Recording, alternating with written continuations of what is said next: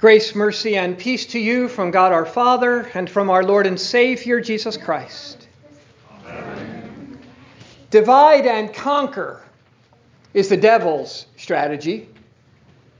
Unite and conquer is God's way.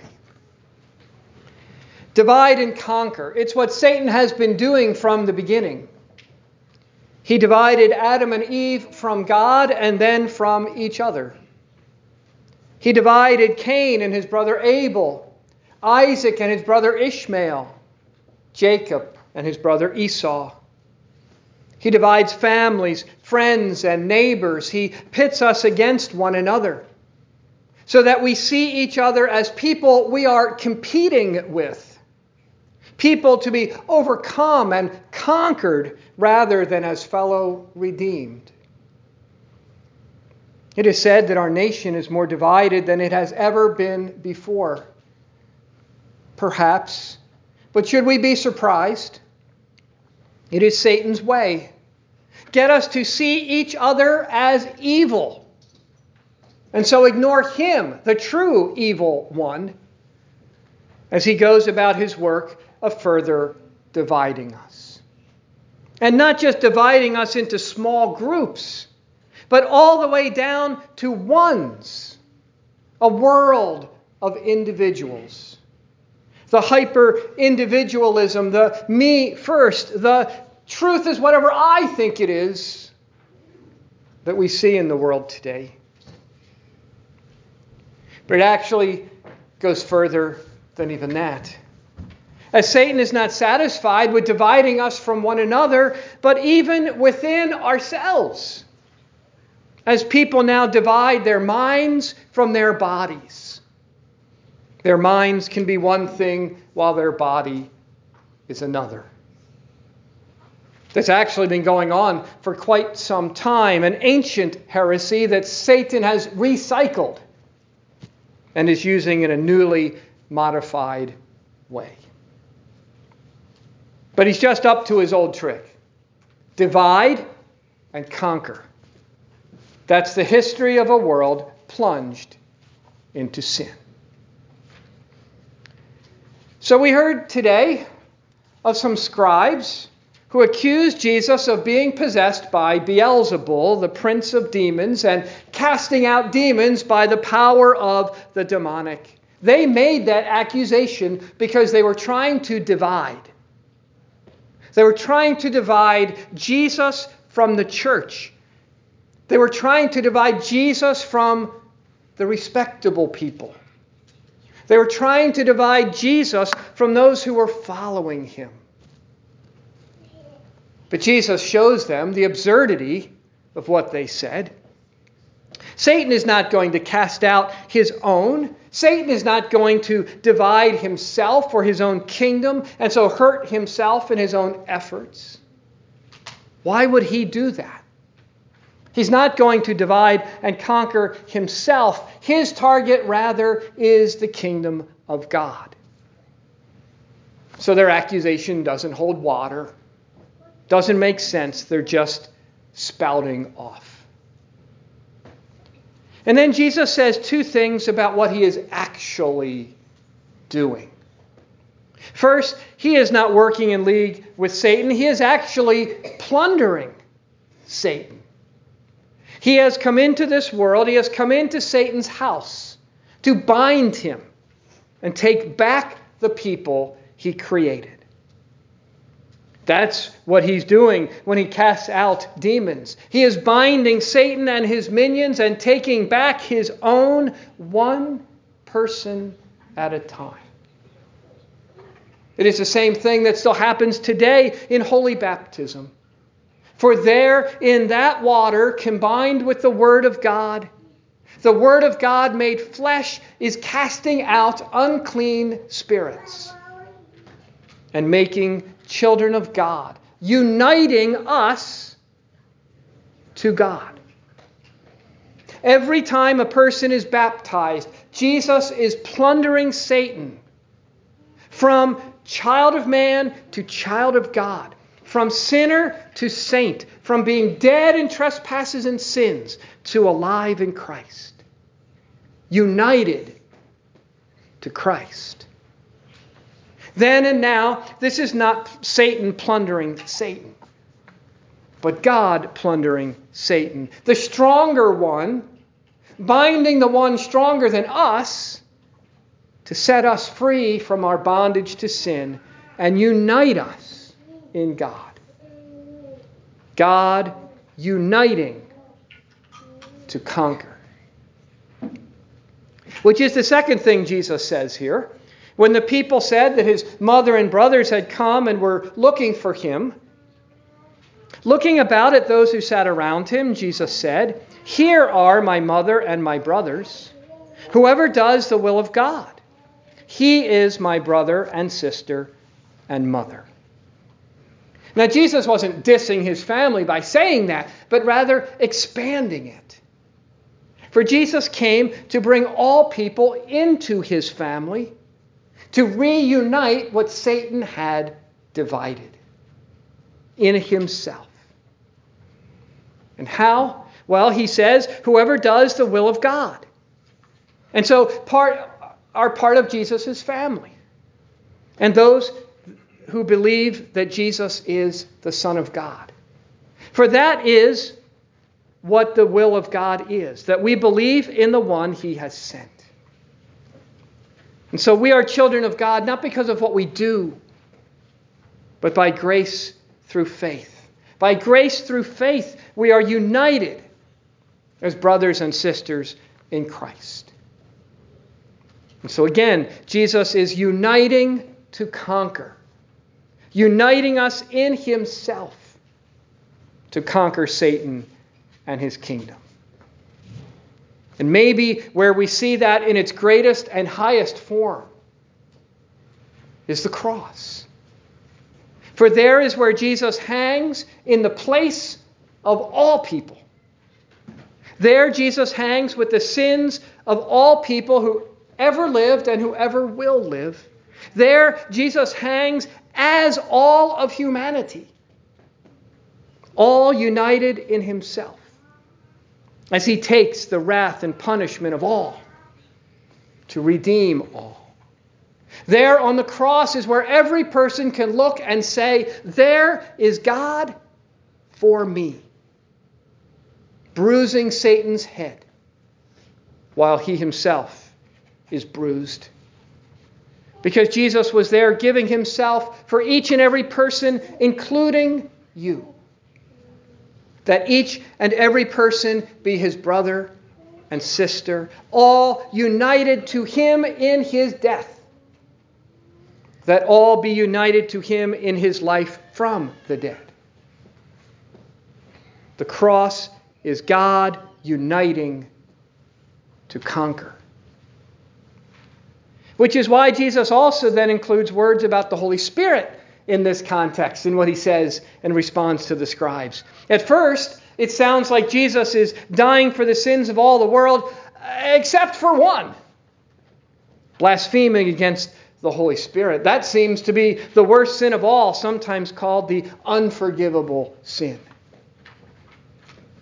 But it is unforgivable not because it is worse than any other sin or every other sin but because it's the sin that refuses and shuns forgiveness. It is not that it will not be forgotten or forgiven, it's that it cannot be forgiven. For without the Holy Spirit, we cannot believe that Jesus is the Son of God. Without the Holy Spirit, we cannot confess that Jesus is our Savior. To say that Jesus has an unclean spirit is rejecting the uniting work of the Spirit to the point of Christ and the Spirit uniting us to see in the one on the cross our Savior. And so that divides you from Jesus. Only the work of the Holy Spirit unites you to Jesus and his work of forgiveness and life. So, putting that all together in that house that day in Jesus' hometown, we see both division and unity. The division worked by unbelief, and the unity worked by faith. Division and unbelief that are tools of Satan, unity and faith that are the works of God, Father, Son, and Holy Spirit. So, what about this house here today? What about your houses and homes? Your families, friends, neighbors, workplaces, and schools? Are there people you are divided from? People that you avoid? Hard feelings, grudges, or feuds? Divisions that you know of, but you really don't want to address? Because it's easier not to, right? To just ignore them and hope they will go away or get better by themselves. But they rarely do.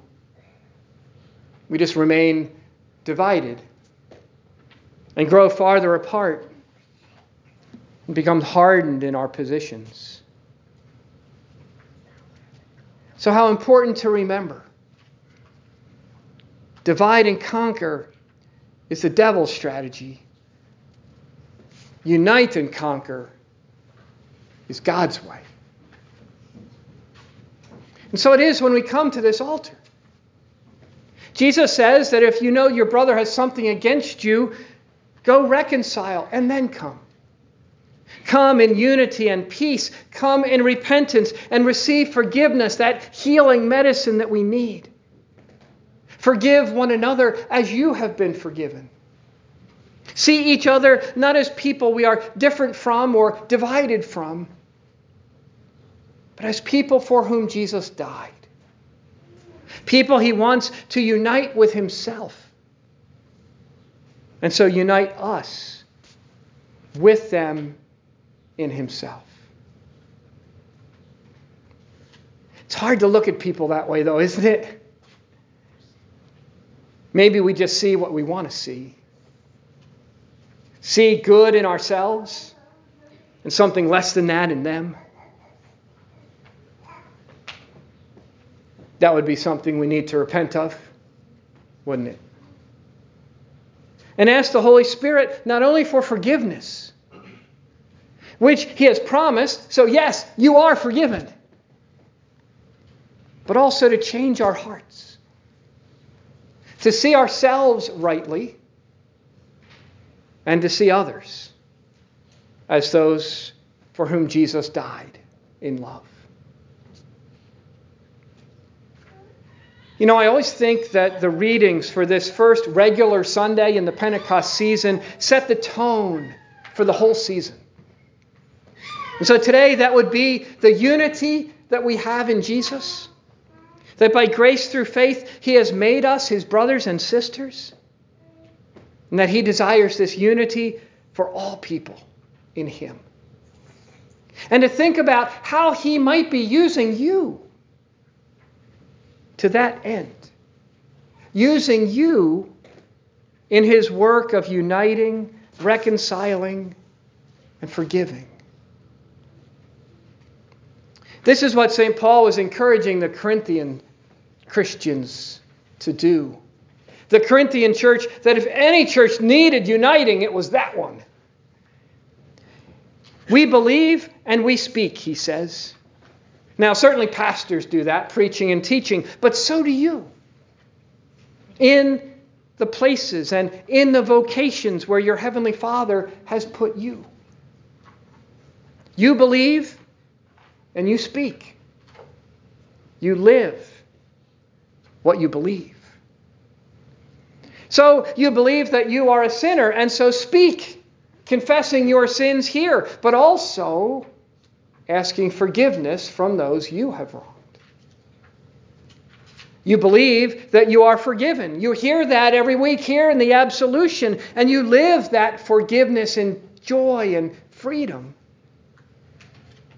And in speaking it to those who have sinned against you. You believe that there is unity among us in Christ, and so you strive to maintain that unity of the Spirit in the bond of peace. And speak to others that they too have this unity with us. And while, as Paul says, our outer nature is wasting away and divisions remain among us, sometimes because of us and sometimes in spite of our best efforts, we don't lose hope.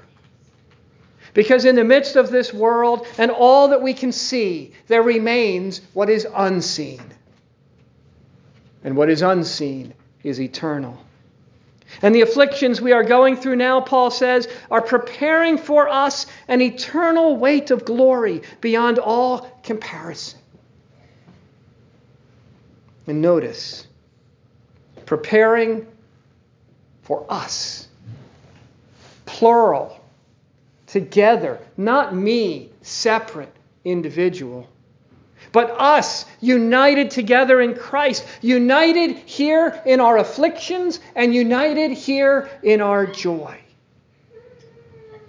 The body of Christ, suffering together, rejoicing together, but always together in Jesus. The stronger man who has come to bind the strong man and set us free. Free in the forgiveness of our sins free to live as children of God and brothers and sisters in Christ. Which is just as true today as when Jesus spoke those words. And if he were here today, he would look out over this congregation and he would say the same thing Here are my brothers and sisters and mother. And you are baptized, forgiven, fed, united in Christ, united by Christ, your Savior. A kingdom that is united in the one risen from the dead, in the one victorious over death and the grave and all the powers of hell. And so a kingdom that will never fall. United in Christ. That's you. Unite and conquer. That's God's way. In the name of the Father, and of the Son, and of the Holy Spirit.